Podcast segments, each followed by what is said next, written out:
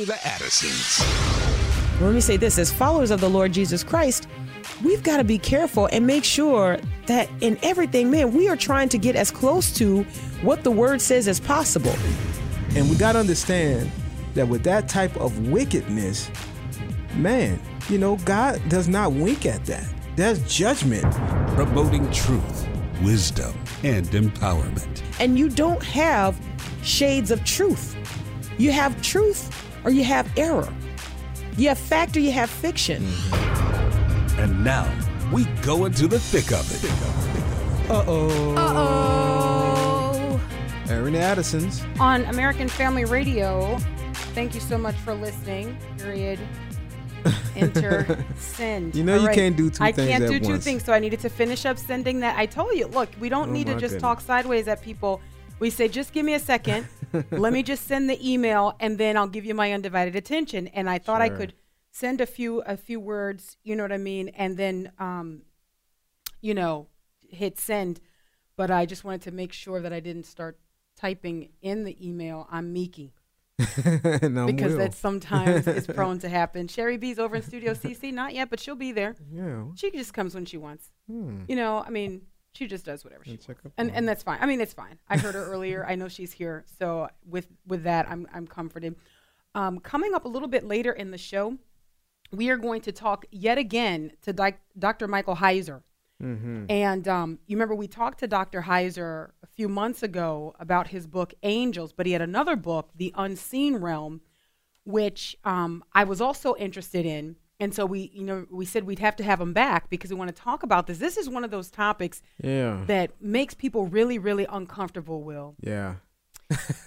you know, not me. Can I just like I don't know what it is. Like I'm not. I mean, I, I don't think that I'm weird in that way. No. But when I read the scriptures, I actually enjoy just sort of delving into the scriptures and asking questions of the text. You know what I mean? Right, right. Not just what someone else has said they think it means or what what you know, we just I think it's just the thing of, this. of never some things you never heard before. True. And it's like, you know now I'm careful with that. If Yeah. it's something like, but wait, Yeah. you've never heard this, you have to weigh it, you know. Right. Um, at the same time, I do know that a lot of our um, what we have held on as just sort of tradition, we never go back further than the onset of that tradition to Mm-hmm. explore why is that. And I'm constantly encouraging people, let's go back to the Bible. Let's go back to the original text. Let's let's ask questions of Right. the Bible itself. Right. And um, and I think when you do that, sometimes there are things where, like for you and I, Mm-hmm. we have said, you know, we were taught that wrong. Mm-hmm. I know you started m- many years ago really rocking my world with the reading of scripture and a lot of the tradition that we grew up in. Mm-hmm. And I got to, and I've told you this before, so I'm not shocking you by telling you this on the air. Um, when you started showing me these things in scripture and saying, "Now, Miki, you know, what do you do with that?" And I know there are people who are going, "Well, what was it? Spit it out." that would open a whole other can of worms that we're not going. Yeah. And I would say email me, but don't. I don't want you to. Um, but I will say this: the funny thing, though, when you started showing me things in the scriptures and saying, "Miki, this is inconsistent with a consistent read of the Bible," I felt like you were betraying me because I was like, "This is what we've been taught. Like we've Right. grown up in the the same kind of faith tradition." Mm-hmm. And this is what we've always and and watch this, and this is true. I'm embarrassed to admit it, but I mean, we love the Bible because the Bible tells the truth, right? Mm-hmm. So I'm embarrassed to admit it, but the truth is, the thing that was rocking my world is that this is not how these scriptures have been taught to me. Mm. It wasn't that when I read them, I didn't see what you were saying. Yeah. It was no. We have our own theologians who teach this passage, Yeah. and this is where they have arrived on it. They've come to land here. And so why are you coming to land somewhere else? and so anyway, I don't think there's a problem when when you go back to the original text Mm-hmm. and you look at it and you say, man, there's something that's been obscured here. You know, but I, I I agree with you. I don't think we need to be wait, we've got some new and improved Yeah, yeah, and You I think that's it. I think it's just a like because some of the things he was saying, it was like, what? Wait, huh? And even He, talking, you to, mean Dr. Heiser? yeah, Dr. Yeah. Heiser, Yeah. and talking to uh, Jade, I was like, oh yeah, we got uh, Dr. Heiser back. She said, yeah, you know, the guy that was talking about the angels, and like she was kind of like, Yeah. ah, you know, I was But like, look, but it was it was interesting stuff. It's stuff that you should, you know, I think search for, search the scriptures Mm-hmm. for to see if they be true. You well, know? haven't you wondered? I mean, yes, I think there are some things that are interesting. Um, for one, I think that which now having the book The Unseen Realm, I realize why my asking the question. We were interviewing him about the book Angels, Mm-hmm. and I asked the question, "Where is the first place that this council or that you know is mentioned?" Mm-hmm. And he says. "This divine council," and he says, "You don't know how loaded that question is." I didn't, but now with this book Unseen Realm, I can totally see how loaded that question was and, and Mm-hmm. Yeah. why he would have said that. Um, but let's be honest, though, don't Yeah. you have questions about what seems to be clear in Scripture Yeah. that we just ignore? There's certain things that I've read and I'm like didn't understand what it was and just Yeah. kind of just kept reading. Like when I thought divine do. divine council, like you know, I'm like Yeah. okay, well, I don't know what that means, but I didn't, you know, it's sad to say, I didn't like. Okay, let me stop and, and, and look. There's some things that I just like. Okay, God, you know what it is. That's not something I need to know right now. God, you know what it is. you know, and so You're not I- recommending that. Though, no, are you? so but when somebody brings out some study on on these topics, it's really interesting, you know, to hear what's you know the breakdown of it, you know, because the divine council, I had no clue. I mean, we heard about that before. We heard, i think, a podcast with uh, Dr. Heiser. Yeah, I think it was Frank Turek. He was interv- He was, Was it? interviewed by Dr. Frank Turek. yeah, And to hear those two go back and forth, it was fascinating. Remember, I even saved the podcast and I said, yeah. You've got to listen, Gotta listen to this. Yeah, because this was is was like, absolutely fascinating. Mm-hmm. But one of those passages is Psalm 82, where the Bible reads that God stands in the divine assembly. He administers judgment in the midst of the gods. And in both terms, there you have God, Elohim, stands in the divine council, I'm sorry, the divine assembly. He administers judgment in the midst of the gods, Elohim, also used a second time. Mm-hmm. And that's one of those things where, It's like what? yeah, There's only I one have- God. Like what you what, are you talking about That's here? exactly You know, right. and then when I think about executing power and doing di- different things, I just think of the Godhead, the Trinity. Mm-hmm. I don't think of no other like things that would be called or beings that would be called gods. You know, And then at the same time, you have this, as the Apostle Paul um, points out, you have this domain of darkness that we have been rescued from, that's right. where there is obviously a power that exists outside of the stronghold of the Lord. You know what I mean? And I guess to say it better would be the, the protection of the Lord. And so we've got to wonder about that. You know, I mean, there's got to be questions about the strong influence that exists, you know, outside of being found in the Lord Jesus Christ. Like Mm-hmm. it's it's not just men operating, Right. but it's, not just, you know, the devil made me do it, so to speak. There a- there it's a- seems to be a combination of yeah, both. it's a combination of both the principalities and the rulers and all those things, but also man. You know Yeah. that has uh, denied God or rejected God. Yes. being subject to those powers and doing what you know uh, they're saying for them to do. and and and all that they have determined. wickedness. I think the other thing, and we kind of we touched on it, but we didn't flesh it out completely. And I'm hoping that we'll get to do it today. Was the introduction of Job? I mean, this Hmm. this to me is one of those passages where if you are not careful and you don't take it seriously, you would find yourself thinking it's uh, you know it's kind of fairy tale-ish. Hmm. It's kind Mm-hmm. of fairy tale-ish because I mean, what does it say? Now there was a day when the sons of God okay, the sons of God came to present themselves before the Lord, and Satan also came among them. And the Lord said to Satan, From where have you come? Satan answered to the Lord and said, From going to and fro on the earth and from walking up and down on it. And the Lord said to Satan, Have you considered my servant Job? I mean, this clearly seems like there is a meeting Mm-hmm. of these unique yeah. um do you say individuals i don't know i mean it- Beings? beings there's Yeah. a meeting of these unique beings who who have the kind of form that they can be in the presence of god so are they just angels are they hosts what what And what are they? and Yeah. and are hosts angels and we're going to get into a little bit of Yeah. that and i know stuff. you know look some people they're going to check out and they're going to be like you know they're going to go to that old um, gospel song as long as i've got king jesus I don't need nobody else. You know, you guys go ahead. Go ahead. And and that's fine. But for those of us who want to read and wrestle with these things, I Yeah. think it's okay for us to wrestle with these things. It's not going to be bad Mm-hmm. for us to say, "Hold up, Dr. Heiser. Yeah. I don't know how I feel about that." Right. Right. Because even Dr. Heiser himself admits that as he began to delve into this work, I want to say maybe 10 years ago, there was a lot that he had to wrestle with, namely Christian tradition Mm. that this is just what we have been taught. And to think something else. Now, because what he's not talking about is he's not talking about polytheism. Mhm. He's Right. not talking about many Yahwehs. Right, right. See, that's the thing. You got to break that down because when you say, you know, gods and and and, and you're not meaning like idols, Yeah. it's like, wait, there's only one. And like- that's okay. So know? that's an important distinction. We're going to have to ask Dr. Heiser about this because that's an important distinction. When we have commonly thought of uh, gods, Mhm. lowercase g, we think of idols Right. or what we would call false gods. false gods. Yeah. And I think that Dr. Heiser is making the case that there are these beings that are gods that had this original capacity in which they were supposed to operate, but that they rebelled, and that that council was broken. Mm. I know it's it. I know it. I know it. But I got to tell you, this doesn't. Um, this doesn't make me afraid. Like this doesn't scare me at all. I don't know. I'm I'm showing up. like Dr. Heiser. I'm showing up for this class. And, and look, when I show up for a class like this, Mm-hmm. you know, I'm there, Bible and pen in hand, and even a highlighter. Uh-huh. And I'm that kid. You know, I'm the one on the front row that props up one arm with the other one. Because I got questions. Yeah. I'm that I'm that one. And anybody listening to me, if you've ever been that one, put your put your hand down. Look, there you I'm in the middle row we've got we've with my crayon.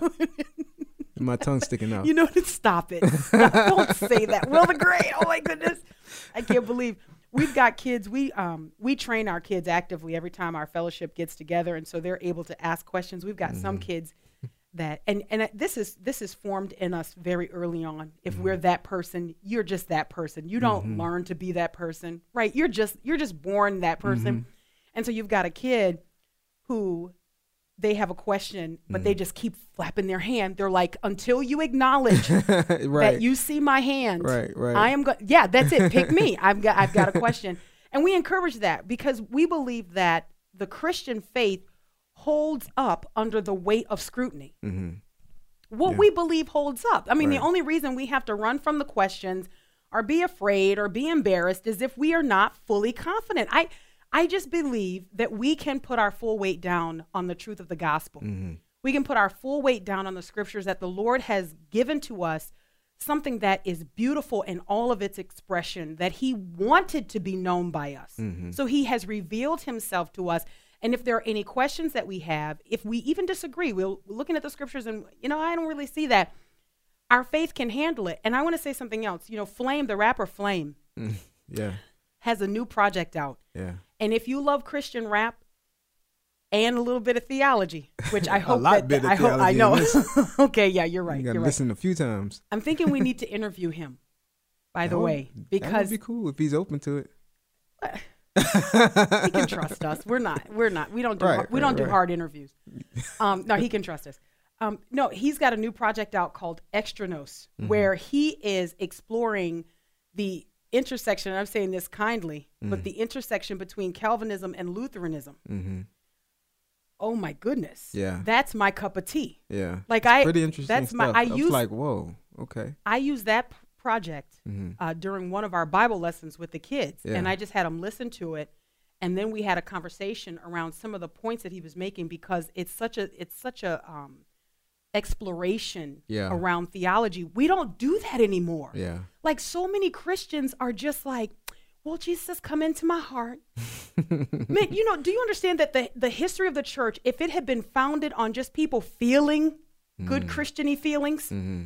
I mean, it would have it would have sputtered out. Yeah. It would have, but instead, there were people who were like, "This is what has been handed down to us. This is what we've received. We're going to learn it inside and out. We're going to fight to defend it. We can give anybody a reason for the hope that lies within us. And when heretics rise up, we chop them down at the knees." oh, I'm sorry. Wow. I'm sorry. Okay. I don't know if they said that. Maybe they did. sorry about that. Some of them probably. Look, when you start getting it, when you get in,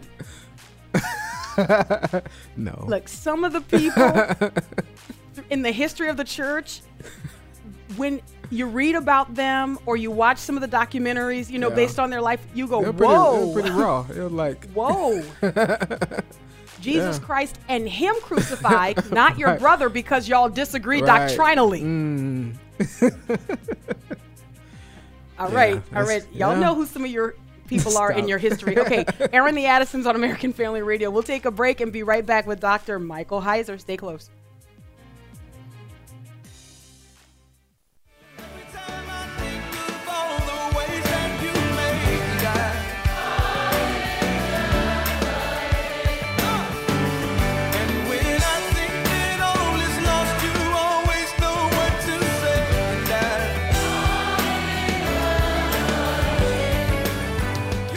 There are also stories in the Bible where God invites the divine council to participate in making a decision, like when they help decide how to bring down the corrupt Israelite king Ahab, or in the book of Job, where they debate God's policy of rewarding people who do good. So they're like God's staff team. But why does God need a team? If he's powerful enough to create the whole universe, he could surely rule it without any help. Well, he doesn't need them. But apparently, the God of the Bible wants to share authority with others. Oh, right. God shares his rule with human partners on earth. And so, in the same way, there's a parallel story of God sharing his authority to rule with spiritual partners. Yes, that is, until it all falls apart in a twin rebellion. So you have humans who want to rule on Earth on their own terms. So they start building their own nation using their own definitions of good and evil. Yeah, the famous story of the building of Babylon. But check this out. When biblical authors like Moses or Isaiah looked back at the origins of Babylon, they saw more than just a human rebellion, but also a spiritual rebellion. Mm, welcome back. welcome back to Airing the Addisons on American Family Radio. Well, I mean, we may as well just have this conversation. we Well, guess so. attempted to it. have this conversation the last time Dr. Michael Heiser joined us. We were discussing his book, Angels. And of course, you can't really have that conversation without talking about um, just the wildly popular and successful Unseen Realm book. And um, but we ran out of time, Yeah. and this is something that is very fascinating to me. I'm one of those people that I just I want to drill down and I want to learn more about what it is that we profess to believe. And so, anyway, um, waiting for this follow up interview, we subscribe to the Bible Project and uh, we watch it on a regular basis with our kids. We have conversations around that. And um, we came across this series, and without even knowing it, we go, Man, this has Dr. Heiser's Yeah, it sounds so fingerprints familiar." on it. Like, I was like, we're looking at it, and then we watch to the end, we watch the credits, and we see that he contributed to this, and we were just so fascinated. Dr. Heiser, thank you so much for carving out more time to come back and talk to the Addisons about the unseen realm. Oh yeah, you bet. As I recall, it was it was you guys that asked a very, you know, uh, leading question without really knowing it. It got opened up a whole can of worms. Yes. That is exactly us. That's that's kind of what we're what we're known for doing. Um, but now I, I got to tell you though, looking at the book The Unseen Realm, I can see how us going in with the question, "Where is the first time that this council is mentioned?" or you know, how you said that is a loaded question. You have no idea, and you were absolutely right. I had no idea, but I'm ready now, and I'm ready to have this conversation because I think I think that we have other listeners who have understood that there is a realm that we cannot see. But I think maybe it's been only a conversation about demons and evil spirits, but not understanding this council that um, that all of your research has has led you to discover and accept. Before we get into that, I want to talk about the hurdle that you had to jump over in um, that is Christian tradition, because a lot of what you lay out in this book, the unseen realm, um, kind of has to bound over Christian tradition. Yeah, that, that's true. Uh, and the first two chapters of Unseen Realm, you know, get into that. And you know, just for the sake of your listeners, I don't, I don't think there's anything sinister going on here. That we've got, you know, theological cover-ups and conspiracies and whatnot. I mean, I, you know, I'll, I'll grant there might be a, a tiny bit of that, but I think for the most part, it's really an issue of just how foreign the context of the biblical writers is not only to us, but even you know, er, you know, early church fathers. You know, we, we tend to think of you know people like you know Augustine and Tertullian and really significant, important people in the history of the early church. But we don't stop to realize that they're three or four hundred years removed from the New Testament. I mean, if you throw the Old Testament in there, we're talking a couple millennia. Uh, and, and you can count the number of church fathers that, that knew Hebrew on literally on one hand. You know, so there there's some really significant obstacles, uh, you know, for them. But you know, they they were teaching and doing the best they could. They're responding to specific problems in their own day, and they're you know they were tremendous intellects and they served the church well. You know, but we sort of have inherited their work, and we don't really think about sort of moving beyond it, moving past it back in time into the into the world of the biblical writers, which is really quite a bit far removed from them. Hmm. So let me let me also ask this then: What is in addition to us just understanding, you know, the rich history that is ours, what is the purpose of knowing, understanding that there is a council or an unseen realm that is on a level that we have not understood before? What's the purpose of us yeah, understanding? I, I, I think the big takeaway um, that, that people are going to get from Unseen Realm, and even the, the lighter version, Supernatural, is that the the way God relates to His heavenly family and His heavenly partners is a template for a lot of what Scripture says about God's desire and relationship and really salvation plan for his human family, who he wants to be partners, you know, with him as well. So one thing again informs the other, and if, if we look at in Scripture, these two things sort of keep running into each other. Uh, you know what's going on in, in the spiritual world running into what's going on in the earthly world, and vice versa. And and that's not an accident. It's just something that we sort of don't see unless we're sort of conscious that that it's there because your your observation early on is correct. You know what the, the way we typically talk about the spiritual world is oh there's Satan, there's demons, there's angels, and now I've run out of things to talk about. Mm-hmm. You know, that that's a very you know surface uh, you know element to the bigger picture and really the bigger purpose that Scripture has for even telling us that there's a spiritual world out there that you know is, is both adversarial to us God's human family, you know, God creating humans to join Him on in sacred space, you know, to be in, in His family to begin with, and and how that relates to you know human self-destruction and human corruption, uh, and ultimately salvation, the reversal of all those things. These mm-hmm. things run parallel throughout Scripture, uh, and we just you know we just catch little pieces of it here and there through our, our tradition, the way we're taught about the good guys and the bad guys in the mm. spiritual world. So now, uh, the last time we spoke, and I asked about this first mention of this council, you know, and and you went back to Genesis and you said, you know, the let us let us make man in our Your fault. this is my fault. I brought this all upon our listening audience. I take full responsibility. But here is something that is I think beautifully done in the book here. And and this is something that we encourage our kids to do when we teach them scripture that you don't just take one text and form um, you know, these positions and you go to your corner, but that the Bible mm-hmm. does interpret itself and that, you know, the Bible paints this picture. And man, glory to God that the Bible does this. But to yeah. the to the point that you made the last time we spoke, um, if you cross reference that with, as you point out in the book, Job chapter 38, where God is questioning Job, right? And Job chapter 38 and verse 7, mm-hmm. and can I just read it? And I know that you're familiar sure. with this. Okay, so Job chapter 38, verses 4 through 7, where God says, um, Where were you at my uh, laying the foundation of the earth? Tell me if you possess understanding. Who determined its measurement? Yes, you do know. Or who stretched the measuring line upon it? Um, on what were its bases sunk? Or who laid its cornerstone? Verse 7 When the morning stars were singing together, and all the sons of God shouted for joy it seems to imply that God is saying that there were other beings there when I did all of this. So, Dr. Heiser, as you know, this is not out of bounds for you to make this connection, and I'm sure there are others. Oh yeah, there, there there's lots of this kind of talk uh, in Scripture. You know what? I think one of the problems is, and you, you hinted at it in, in your lead up to Job, is that we we have you know, we have a lot of believers who've invested, you know, serious time in Bible study, and they have a lot of sort of data points in their head. They have a lot of Bible facts. But what's lacking is a framework. You know, it, it's a way to connect those dots. We just have lots of dots, you know, in our head. You know, if I can, you know, put it that way. Mm-hmm.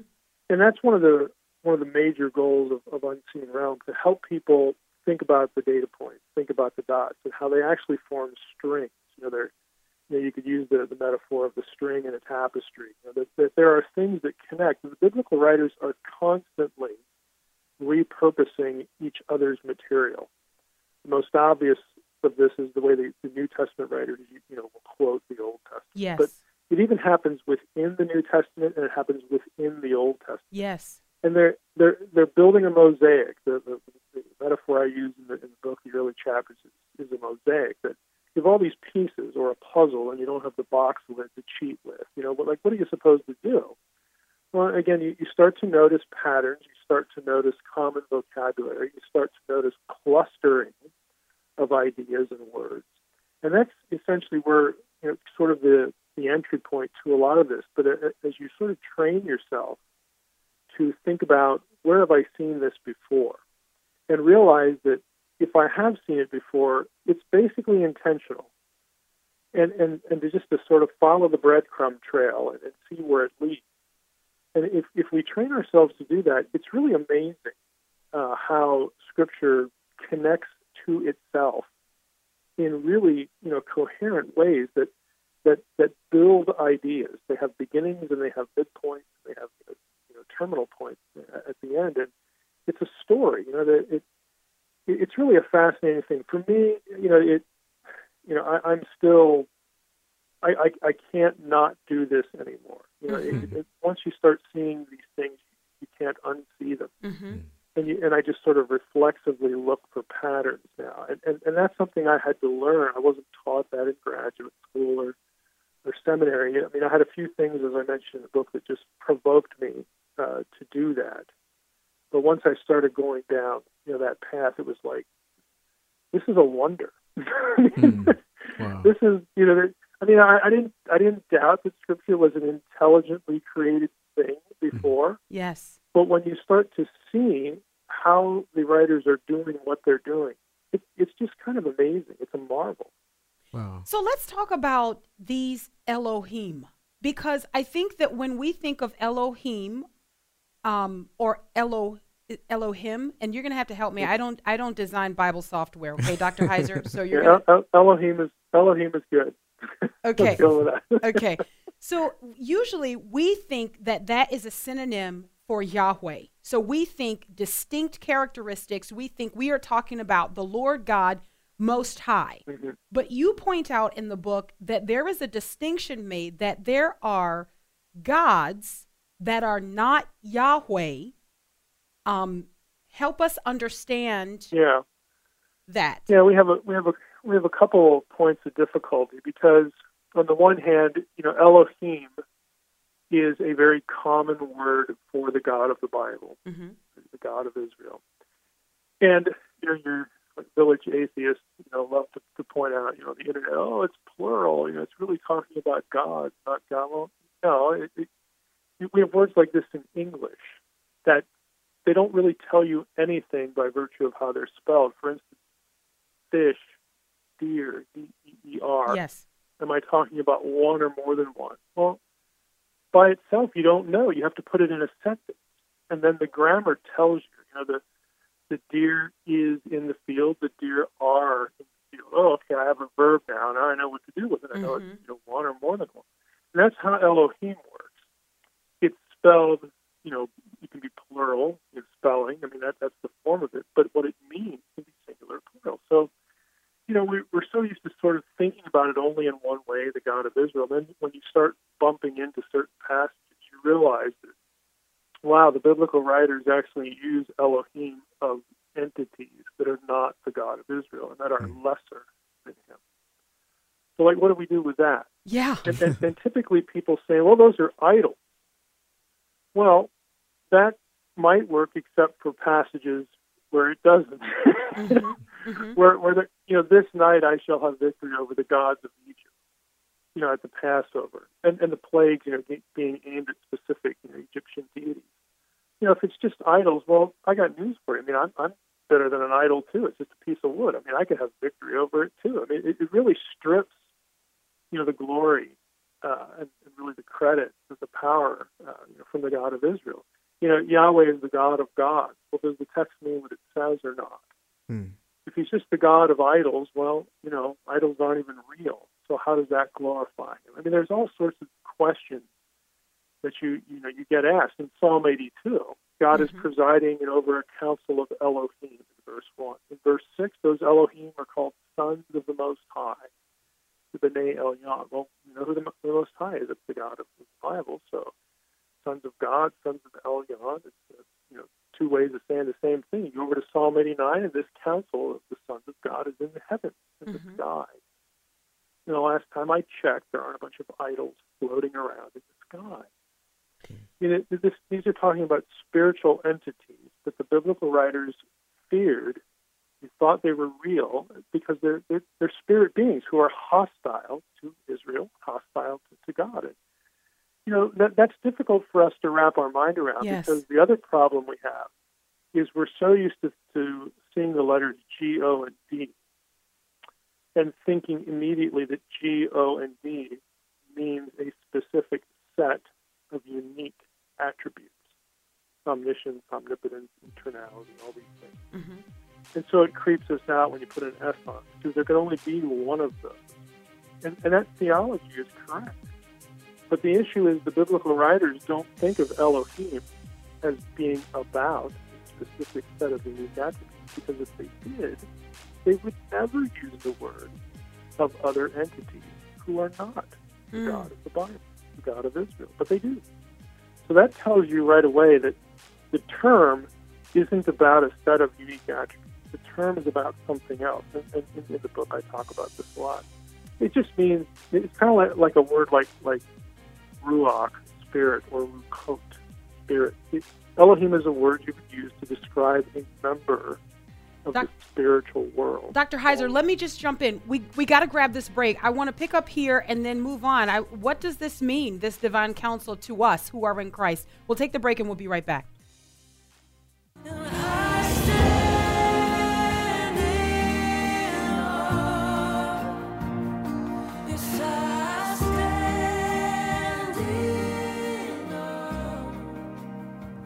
There were members of the Divine Council who, like the humans, didn't want to represent God's authority anymore. They wanted to be God, and they rebelled.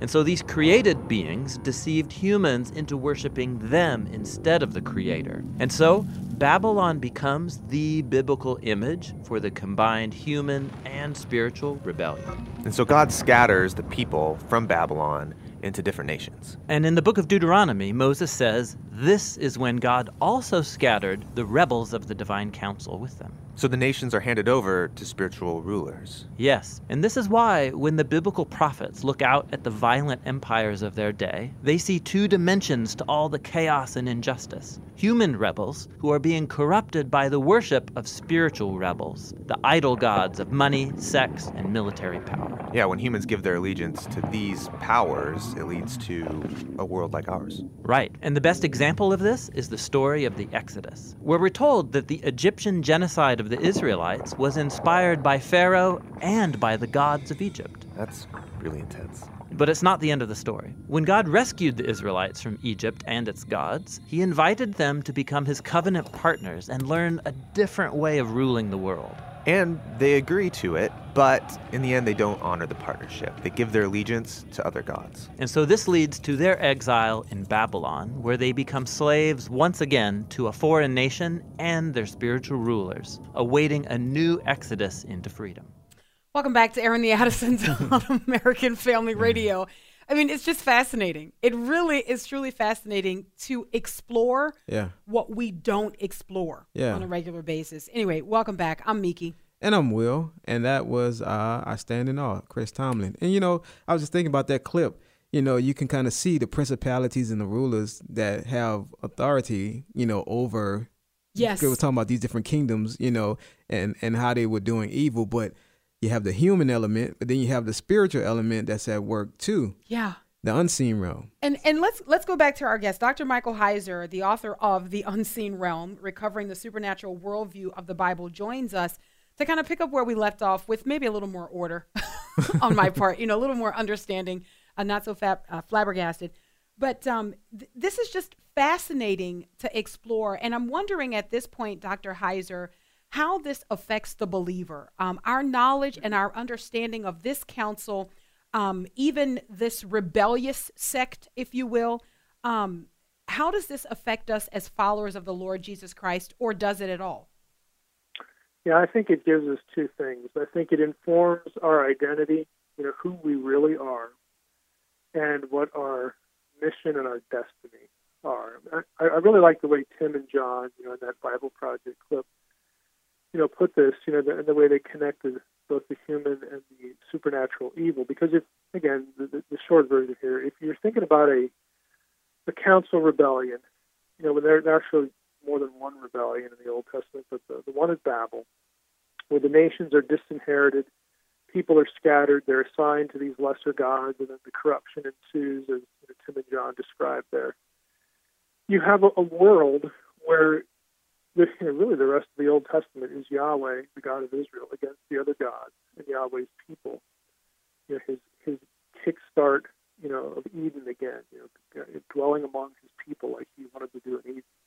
But you have those people against all of the other nations, and their job, the job of Israel, is to be a kingdom of priests, to be a holy nation, it's to be mediators, you know, to the rest of the nations back to the true God. You know, they are the conduit through which the nations can come, and ultimately it's from the Israel, Israel Israelite nation that the Messiah will come, who will be the agent, you know, to accomplish that mission.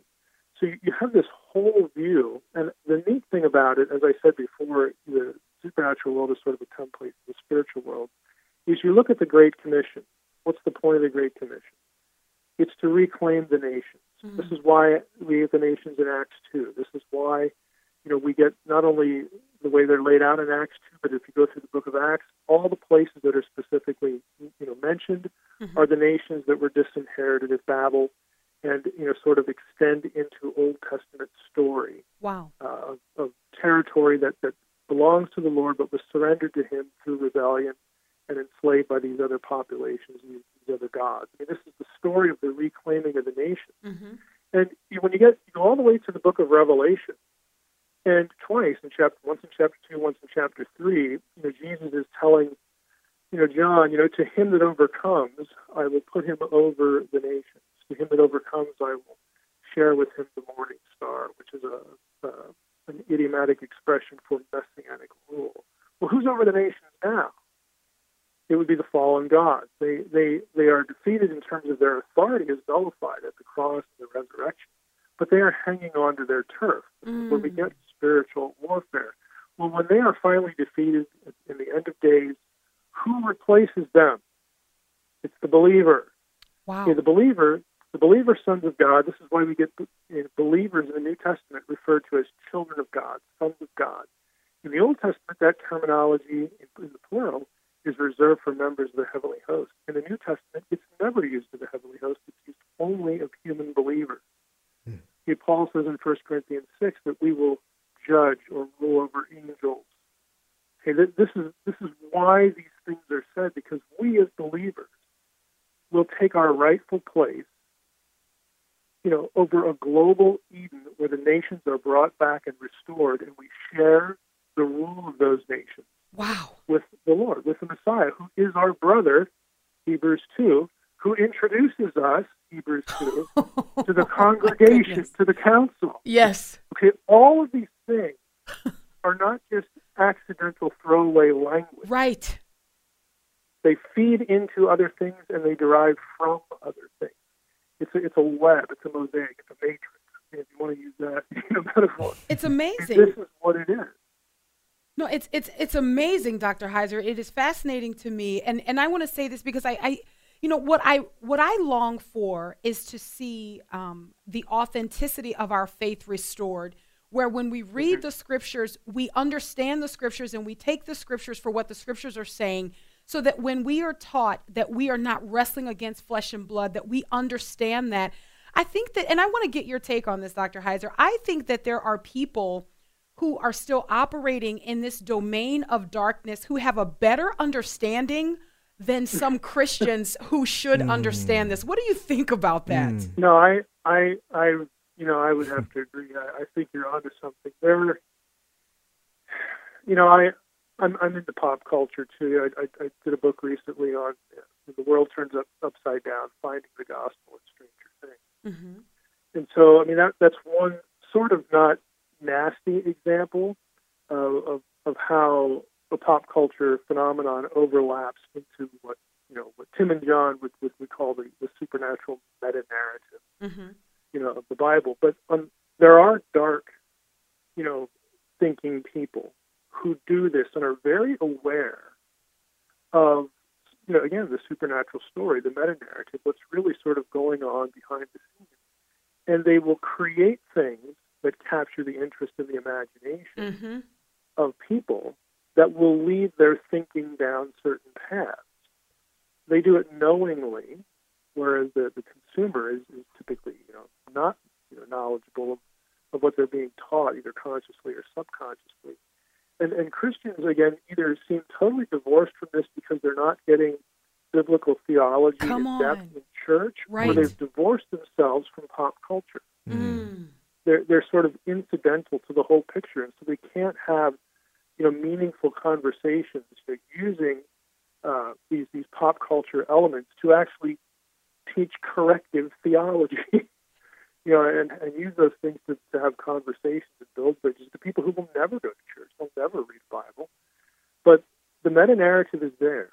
You know, if, if you know what you're looking at, it's there, and you can have those conversations and uh, and really provoke people by saying, "Look, you're really into this show or into this song or into this whatever it is. Do you realize the thing that that you appreciate about this is just a a dim reflection, a mimicking of a greater story that follows the same lines but ends in a different way." Mm. and you know it, it, it there there are just things like that. So I think what you just said, yeah, you know, I'm I'm with you. I think that there's a lot of people uh, out there who, you know, are looking for something transcendent and looking for mystery, and they wind up again in the pop culture world where. You know, a lot of this, you know, occult sort of knowledge is Yes. transmitted, and it, it, it's nothing more than a, than a mimicking of, of the supernatural rebellion narrative that's told in Scripture, but it's twisted. It's made attractive and desirable.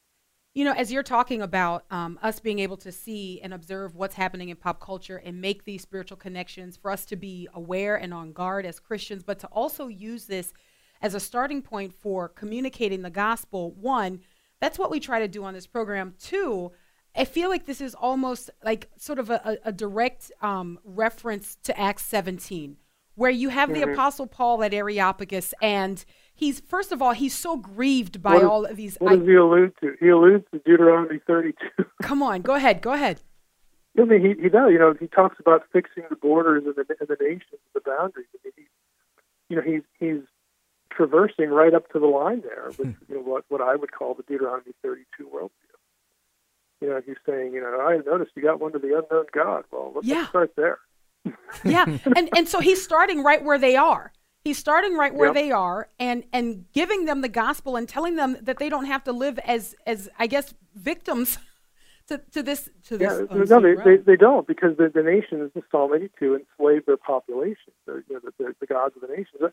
I'll give you an example. You know, I, I did. It was probably three years ago now, three four years ago. I got an email from a guy who signed his email Hercules. Hercules. Hercules. So it's like, oh, well, that's interesting. I wonder who this is. And the short story is, this guy is a pagan. He worships the gods of Greece and Rome. He emails me and says, "Will you please come on my podcast? Because I just read your little book, Supernatural." And he goes, "You're the only person I that I've run into that I can have a conversation with about this worldview." So I went on this show, hmm. and for the first five, I don't know, eight minutes, he's going through classical texts describing the Deuteronomy 32 worldview, how the nations were assigned to specific gods by the higher up gods in classical sources. It had nothing to do with the Bible. He goes through all this stuff and he goes, This is crazy. You know, he goes, the Bible has the same worldview, the same story. And he says, I have one question. If if the God of the Bible set this whole thing up, what does he want? Oh wow! Mm. Oh wow! it's like, oh, I'm I'm so glad you asked. Oh. you know, there was like two hours of just you know doing biblical theology on a pagan podcast. wow! But it, it was like he was just there because he he was just immersed in it. But he says, I can't find anybody to have a conversation with. Nobody understands. And it's like, oh, I understand. you. This is like I get to be Paul for for two hours. Mm-hmm. Paul had this conversation every day. yeah. You know, you go into a pagan city and go, okay, I know you guys think that you can't turn from your gods because the bigger gods set this up and you're going to be in trouble. You know, they're going, they're going to get you. I'm here to tell you that the Most High, okay, who set this whole thing up, became a man, Jesus of Nazareth, and died and rose again for you, and you have every right Wow. to turn from those gods to the Most High. And not only do you have the right, but He insists on it. Wow. I mean, it, you, you know, for for someone who's immersed in the world, you know, he was like the perfect guy. Mm. you know, even even though it was like a totally foreign context, you know, to to your typical Bible interview. So there, there I am on the pagan podcast. That's amazing. it's it's fascinating, but it just reminds us that this gospel that we proclaim and what we read in the scriptures that the scriptures are alive and that if we apply this to our lives today that we should still see the same type of expansion of the church that they saw in the first century. We should continue to see the type of growth whereby people come from the domain of darkness into this glorious, this marvelous light that we are now all in. We're just about out of time. We got about a minute, but my final question is this Do Christians need to fear this unseen realm, Dr. Heiser? No, I, I I'll go back to you know, greater is He that is in you than He that is in the world. Amen. And we have we have every right to speak truth to lies, whether it's something you know deeply sinister and satanic and self-destructive, or whether it's just a, a claim on somebody's life that they think you know they have to to worship another god or, or they have to you know merit salvation in some way. All all the lies that we're told that extend from false religion. But we have every right to say no. This isn't the way it is, and that's good news. It's not a judgment. It's actually good news. Amen. Amen. You know, for all these different reasons. So you know, spiritual warfare is the Great Commission. This is the thing that the powers fear: Mm. losing the people under their control.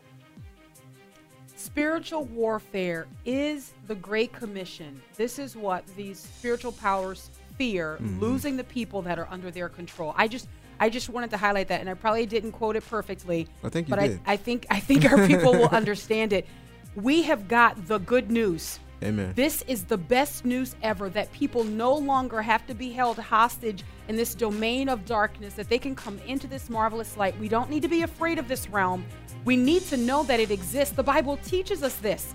We hmm. can grasp the scriptures, we can live this out. All right, our guest today, Dr. Michael Heiser, the book, The Unseen Realm. If you listen tomorrow, we're going to give away a free copy. We've run out of time. Until tomorrow, Lord willing. God bless.